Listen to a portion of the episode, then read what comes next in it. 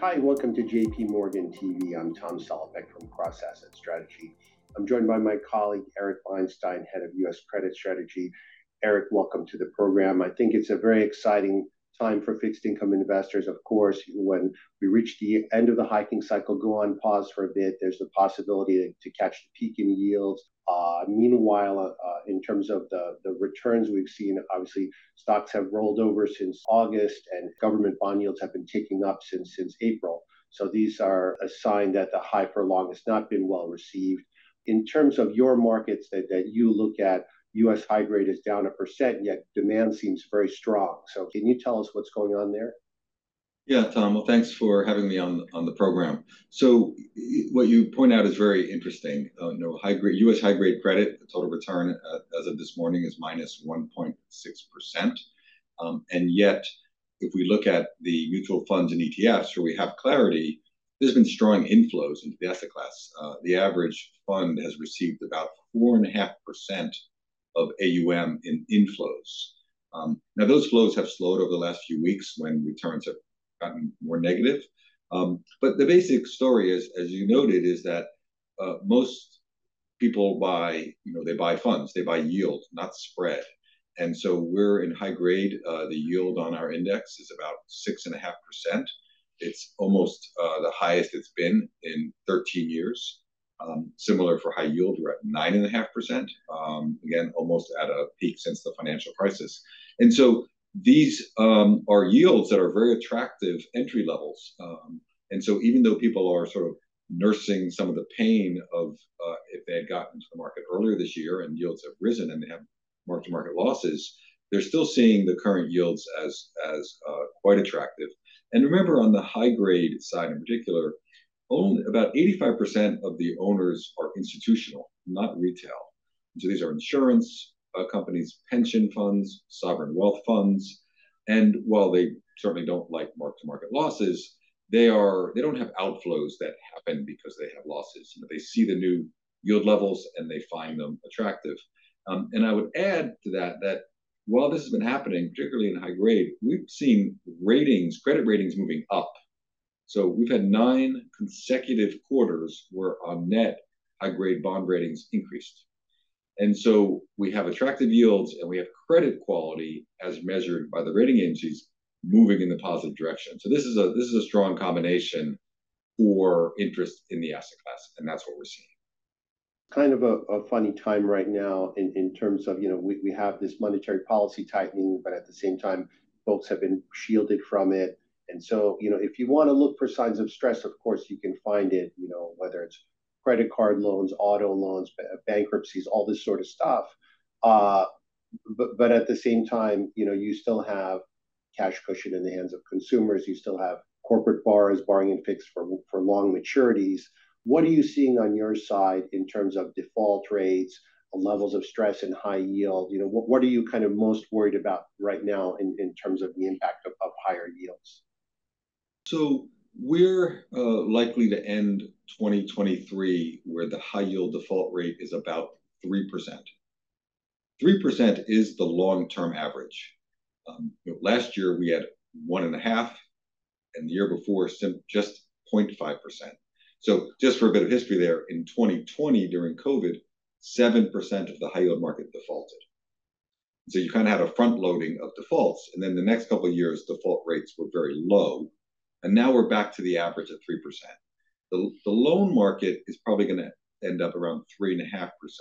And I think in the loan market is where you have the most uncertainty about defaults next year.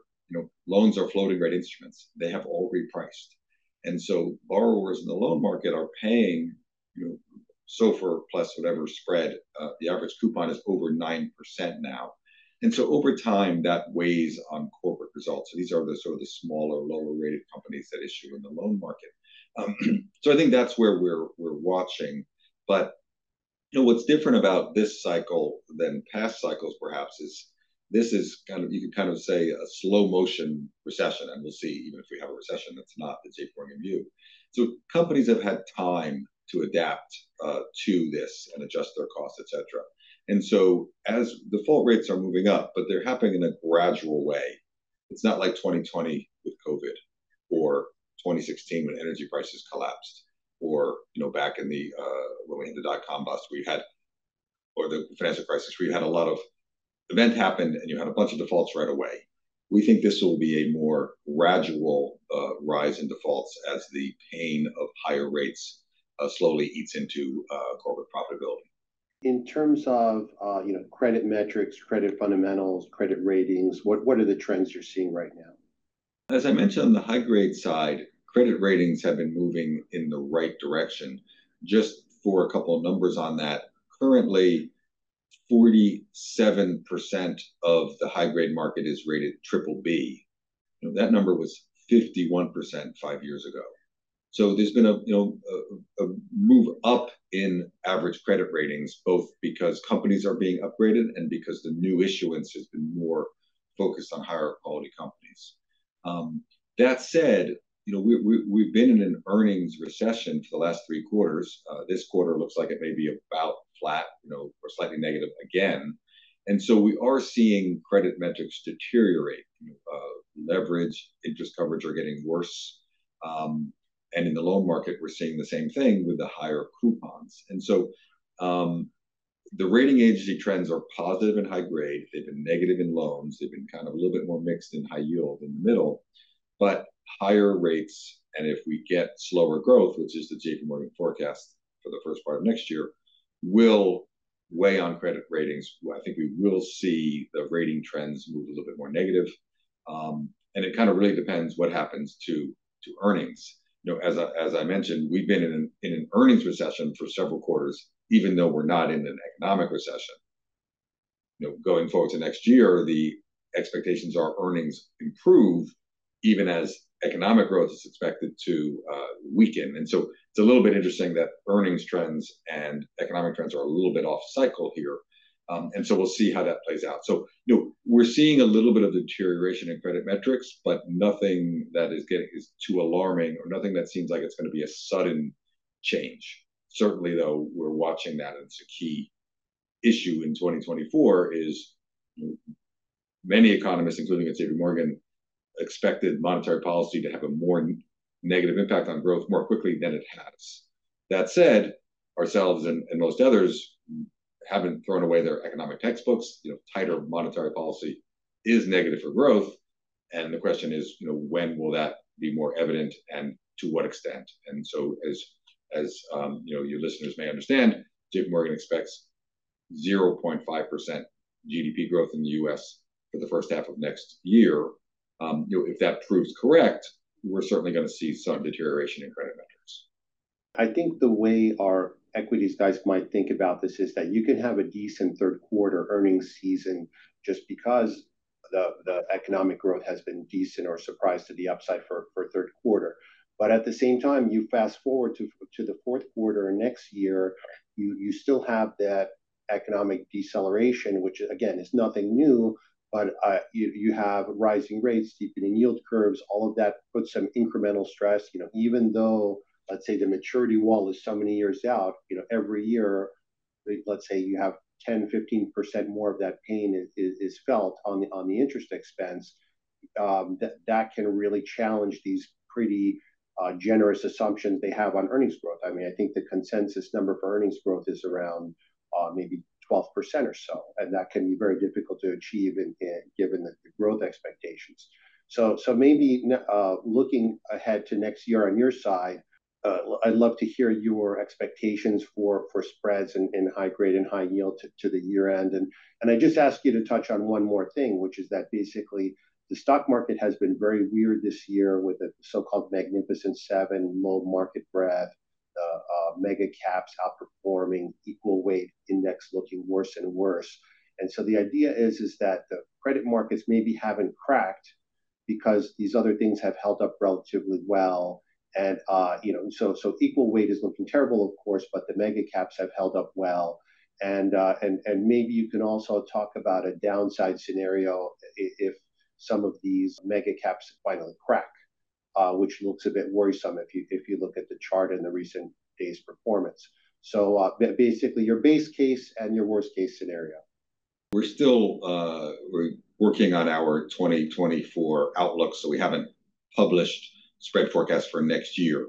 Um, you know, I would say in the high-grade space, you know, yields will matter. Uh, high yields have helped keep spreads lower, and we do expect yields to stay high, even though we expect them to come off of their peak. As you mentioned, uh, we expect yields to be about 50 basis points lower than they are today in the middle of next year. But still, that's gonna be attractive yields. And, you know, if we avoid a recession, which is the base case view, and companies continue to moderate their costs, I think we'll see, uh, you know, margins stabilize a bit and some of the credit metrics stabilize. However, as you know, risk sentiment generally is driven by equity markets. And so, credit markets have outperformed equity markets this year, particularly in high grade. Some of that is due to the composition issues that you mentioned. If you want to compare the high-grade bond market to the S&P, the biggest differences are the credit market has a lot more financial exposure and a lot less tech exposure. And so the names that you mentioned in the Magnificent Seven, you know, they either don't have credit or they're very highly credit-rated, you know, Apple, Microsoft, uh, et cetera. And so credit markets are not directly impacted by potential weakness of the big uh, mega caps, mega tech companies. Um, But if equities sell off meaningfully, certainly spreads uh, will widen. So we are hostage to uh, the risk sentiment that comes from equity market, maybe not so much the actual earnings results from those companies. And so, but, you know, your your broader point is is the key question. You know, for a year and a half, everybody's been expecting a slow economy because of higher policy rates. We just really haven't seen it. Um, is that because we won't see it, or we've just been, uh, it's just not been enough time? Uh, and the view from JPMorgan's economists and from our credit strategists is the latter. There just has not been enough time, and more time is going to weigh on corporate results and weigh on on equities. And if that happens, we will be uh, wider in spread, even though I do think spreads will outperform. I mean, I think there's a structural shift into fixed income just because yields are attractive. You know, for a decade, thanks in part to QE, yields were very low. This supported equity markets doing very well, and it it kept people from focusing a lot on fixed income. That's now shifted meaningfully. Yields are at a 13-year, uh, near a 13-year peak.